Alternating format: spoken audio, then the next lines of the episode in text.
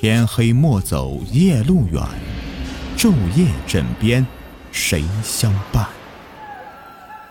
欢迎收听民间鬼故事。你们好，我是雨田，欢迎收听民间鬼故事。今天的故事的名字叫做《跳动的兽医》。人说鬼是集怨恨、戾气于一身的无形之物，他们生前或是遭遇大难，死后怨气极大。为了能够达到自己的目的，他们以鬼话迷惑世人，最终再杀死处置。这也就是常常有人说鬼话不可信的原因之一。王大炮是赵故乡有名的有钱人，可要说他挣钱的方式和别人的还不一样，他是做的死人生意。王大炮的生意做的是十里八乡都知道。要说唯一奇怪的地方，就是村里的兽医生意就那么几家，可最有名的要数王大炮的了。高高的“兽医总店”四个字挂在村头，一个不大的门面店，进门就看到琳琅满目的兽医。今天又是三十了，王大炮心里面默默的盘算着：狗蛋儿，给爹准备俩猪肘子，一叠黄纸。一篓子纸钱，哎，好嘞，我这就去。显然，狗蛋儿也不是第一次、两次的干过这个事了。第一次只是疑惑，毕竟是做死人生意的，也有很多的避讳。每逢三十儿，又是阴气最重的时候，老爹去烧点纸钱也不为怪。狗蛋儿准备好了猪肘子、纸钱和黄纸，放在篓子里面。爹，喏，东西准备好了，我回去了。知道了。记得回家给我留门呐。王大炮看着新买的表，看了看月亮，拎着篓子关上兽医总店的门就出去了。可是他没想到，这次儿子可没那么懂事的回家，而是默默的跟着他。王大炮拎着篓子，慢慢悠悠的出来到村口，看了看四周，确定没人，就一头扎进村边的草堆里面。啊，看这样子，爹也不是一次两次走这个路了。狗蛋儿心里面一边想着，一边悄悄跟着王大炮。唰的一声，一阵响声从狗蛋儿身后响起来，唰，又进了。狗蛋儿再也待不住这地方了，闷着头，眼也不睁的跑。啊的一声，狗蛋儿一个不小心踩空了，从草堆跑到村子附近的浅水沟里。砰的一声，脑袋狠狠地磕在石头上，血鼓鼓的从脑瓜子里流了出来。王大炮还在走着呢，自己儿子出事啊，他是一点也不知道。哎呀，今儿个这路啊，咋这么难找啊？这都走了半天了，怎么还没找到地方呢？王大炮看看月亮，几年前那个事仍旧在脑海中放映。原来。王大炮有一年在兽医店看守夜的时候，听见有人叫他：“王大炮，王大炮。”声音充满了奇异的魔力。王大炮乖乖的循声走去，等他一怔过来，他躺在一座坟地边，孤零零的坟地迎着月光，显着诡异的气氛。王大炮，是是是是谁啊？是出来！王大炮早就被吓得魂不附体了。看你前面，王大炮平时眼前的坟地，咣的一声坐到地上。没有其他的，就因为刚刚那个坟地，现在盖在棺材上的黄土全都被划到两边了，露出了漆黑的棺材。王大炮，你想挣钱吗？我我我，我想。王大炮被吓得口齿不清，可这种啊也只能硬着头皮回答，否则小命还不一定能不能保得住啊。那你就听我的话，我保你荣华富贵。贵爷爷，你求你放过我吧，我上有老下有小，一家子还在等我赚钱养家呢。王大炮被吓得快尿出来了，跪在地上对棺材不停的磕着头。没办法，村里面老人都说，要是鬼说给你荣华富贵，是八九不离十，就要用你的命来换，换来的是下辈子的荣华富贵。王大炮才被这一句吓得是连连磕头，连连求饶命。放心吧，我不要你的命，我只要求你答应我三件事，我就保你荣华富贵。鬼爷爷，你只要放过我，三十件事都不成问题。王大炮听到这话，这才抹了一把冷汗，可还是很胆颤。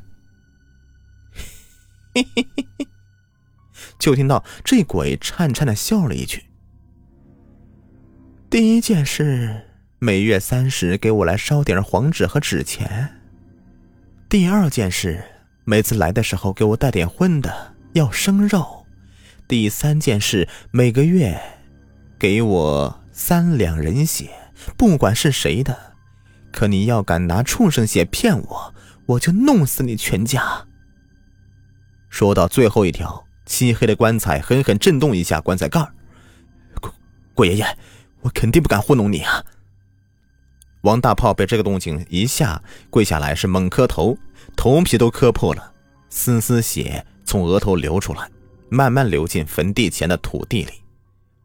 直到王大炮觉得自己的额头都快要裂开了，这才传出声响：“好了，你走吧。”每个月三十，不然你会死的很惨。王大炮听到这话，才疯也似的掉头跑回去，直到看到自己的寿衣店，才安心。坐下来，额头的伤口还在流着血，阵阵刺痛提醒着他这不是做梦。从那以后，王大炮。每在寿衣店守夜的时候，只要看到货架上的寿衣轻轻跳动一下，第一次是以为自己眼花了，可是后来以后才发现，只要跳动一下，不出三天，保准有人买走那个寿衣，而且不二价。王大炮至此开始他的挣钱日子。哎呀，终于找到了！王大炮推开身前的树杈看见孤零零的坟地，心里放下一块石头。今天要是没找到这块石头的话，全家都得没命啊！王大炮把篓子放到地上，从坟地后头翻出来一个小型铁锹，在坟头挖一个小坑，然后把黄纸纸钱一张一张的散开放进去，再从篓子里面拿出来两个猪肘子，端放在小坑两边，从口袋里面掏出来小刀，一咬牙，朝自己的胳膊上狠狠划了一刀，鲜血。一缕缕的流进坑里，然后另外一只手再从口袋里面拿出来火柴，嘶的一声划着火柴扔进坑里，火焰沾着纸混着血，猛烈的燃烧起来。其实王大炮也不确定这样做对不对，可当每个月他再次来烧纸、放猪肘子的时候，原先放的地方连个坑都没有，更别说纸灰和猪肘子了。所以王大炮觉得鬼爷爷应该。不反对自己这样做吧？王大炮，啊，呃，在在，鬼爷，我在。这是第一次鬼爷爷在自己的坟头烧纸钱的时候说话，吓得王大炮一激灵，扑通的跪了下来。王大炮，这两年来你做的还不错，可是你要知道，死人的生意做起来是要折寿的呀。我我知道，但是为了养家糊口，迫不得已嘛。王大炮以为鬼爷爷说的是自己的开寿衣店，便如实回答：“那你想过自己死后会下地狱吗？”回鬼爷爷的话，我是想过，但是我这辈子必须让我儿子好好过。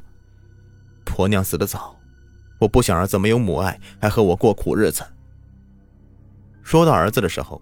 王大炮显得底气有些足了，随后一阵静默，静悄悄的，什么声音都没有，静得让人害怕。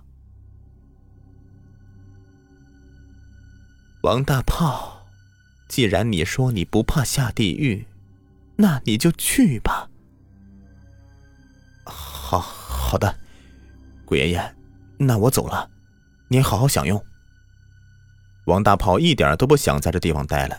转身就跑了，没走几步，他就觉得自己脑袋疼，但是拼命忍住。这地方太玄乎了，砰砰，他感觉自己脑袋快爆炸了，太阳穴的神经跳动都能听得见。